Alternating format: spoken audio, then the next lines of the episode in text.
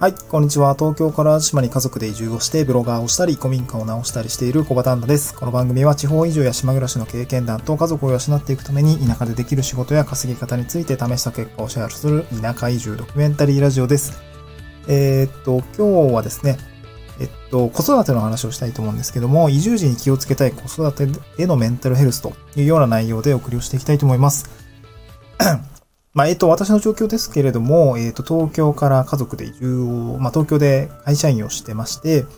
うんと、まあ、東京で暮らしている時には、えっと、長女ですね、娘が生まれていて、まあ、えっと、2019年に生まれたので、まあ、今は2歳ぐらいになってるんですけど、まあ、移住時点では、まあ、半年前なんで1歳半ぐらいですかね。うん。ぐらいの子供がいて、まあ、子連れ移住というような形になりました。うん。で、今は、まあ、先日ですね、えっと、長男が生まれて、まあ、2児のパパになったというようなところですね。まだ生まれて1週間経ってないですね。うん、そのくらいなんですけども、まあ、そんな、えー、子育て世帯真っ盛りの私がですね、最近困っていることっていうのがですね、まあ、あって、まあ、その、移住時点での、移住、移住時に、こう、子育てやっている人、子育て移住とか、あと、まあ、移住して間もなく出産をした人とか、えー、まあ、新しく家族が増えたっていうような場合に気をつけたい、あの、メンタルヘルスですね。精神的な、まあ、負担の話をしたいなと思ってます。で、まあ、今日、ポイントとしては、まあ、3つあるというふうに言いたいんですけど、ポイント、すみません、まとめてないですね。ちょっとつろつろ喋っていくんですけど、基本的にあの、まあ、移住に関わらず、子育てって結構親が、こう、なんていうんですかね、まあ、メンタルヘルスで病むってこと結構あると思います。まあ、ね、その、まあ、あまりいいニュースばっかりではないと思うんですけど、子育てに疲れて、みたいな感じの話って、まあ悲しいことにたくさんあると思うんですけど、まあまあね、もうほんと一言じゃないなと思いながら えー、ひしひし、そういう、あの、ニュースを見ていますね。うん。で、移住すると、あの、環境が変わって、まずに、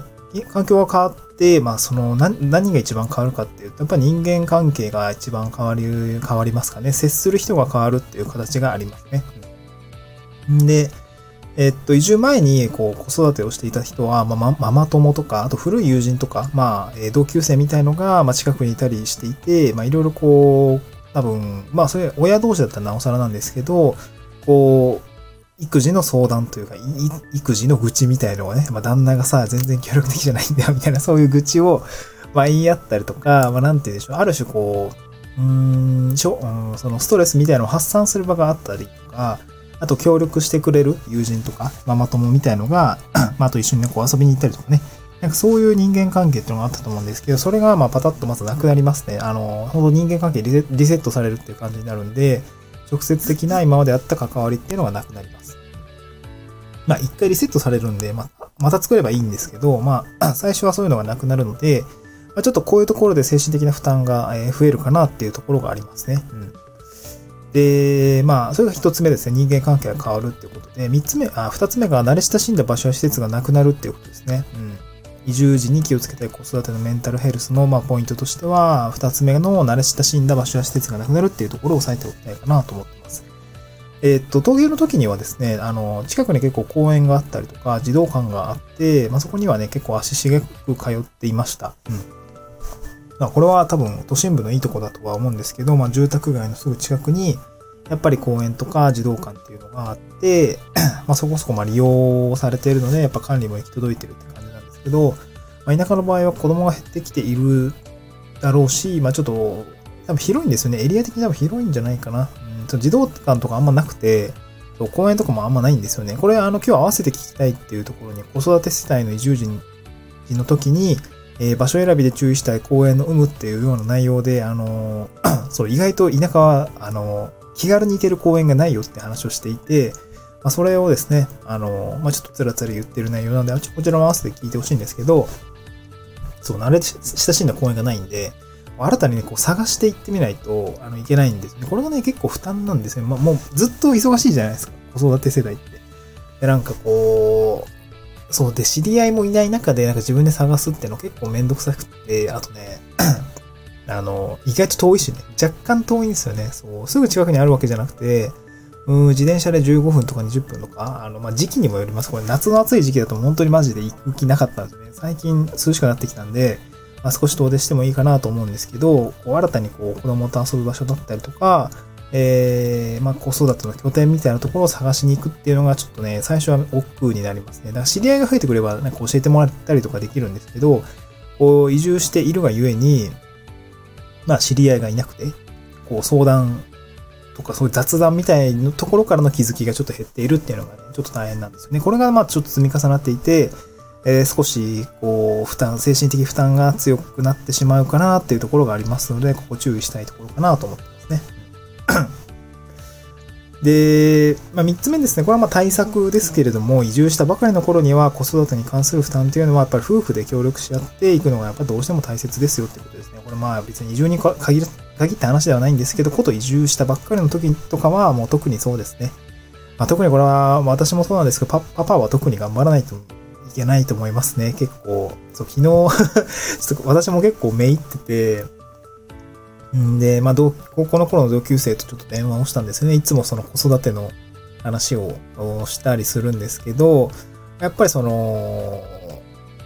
なんていうのかな。男はしっかりせんとあかんぞ、みたいな そういう話になりましたね。その、まあ、私もや、えっと、できる範囲はやってるんですけど、やっぱり、うん、まあ、今の妻が期待しているその協力水準っていうところは、やっぱりその、全然満た、満たってないというか、その、まあ、気が回らんなとか、いや、もっと考えたらわかるやろ、みたいな、そんな感じの、うん、もっと頑張らないといけないんだろうな、というふうなところがあったりするし、やっぱりその同級生と喋った時も、まあ、めちゃくちゃ愚痴 めちゃくちゃ愚痴言ってたんですけどね、これまあ別に聞いてないと思うんでいいんですけどめちゃくちゃ愚痴言ってましたね。うん、やっぱ旦那の愚痴って尽きないな、みたいな話をね、言ってましたね。同級生同士で、その、近くに住んでるのでうん、なんかそういう話をするみたいなんですけど、やっぱ、まあ、会えば何を話すかっていうと、旦那の愚痴です、みたいな そういう話をしていて、うわ、これ多分俺も言われてるんだろうな、とか思いつつ、えー、まあ、家事とか育児とかっていうのはしっかりやらないと、まあ、やる、やるし、ただやるんじゃなくて、ちゃんと考えてやらないとダメですよ、みたいな。仕事と一緒で、そう、自分の子だからね、あの、そう、手伝うとか、そういう意識だとやっぱりダメだし、うーん、なんて言うんでしょうね、こう、パパ、パパって、あの、存在してるだけでパパになれるわけじゃなくて、あの、パパはパパらしくやることはやらないといけないよねっていうところはね、あの、親として、あの、なんかこう女性、まあ、特に母性、母性、母性じゃないな。普通にこう、まあ、今、普通に暮らして子育てしている場合にはやっぱお母さんの力ってすごく強いかなと思うんですけど、お母さんから見たときにお父さんの、まあ、今のね、旦那さんとかの働きぶりを見ると、やっぱりちょっと足りないよねっていう人が大半だなっていうところを、その、えっ、と、お、お母さん側の気持ちを、あの、話してる中に真に受けていて、あやっぱりそのお父さんってもっともっともっと頑張らないといけないんだなっていうところが、を感じた次第でございますね。うん。やっぱり移住したばかりの頃は、まあ、お父さんもお母さんも、まあ、人間関係が、こう、こう、リセットされているので、お互い、そう、お互いが相談口にならないといけないと思うんですよね。うん。まあ、やっぱりだからその、まあ、人間関係ができるまでは、やっぱりその、親子でやらないといけないし、まあ、お互いその人間関係っていうのはお互いにこう広げていくようにこう努力しないと、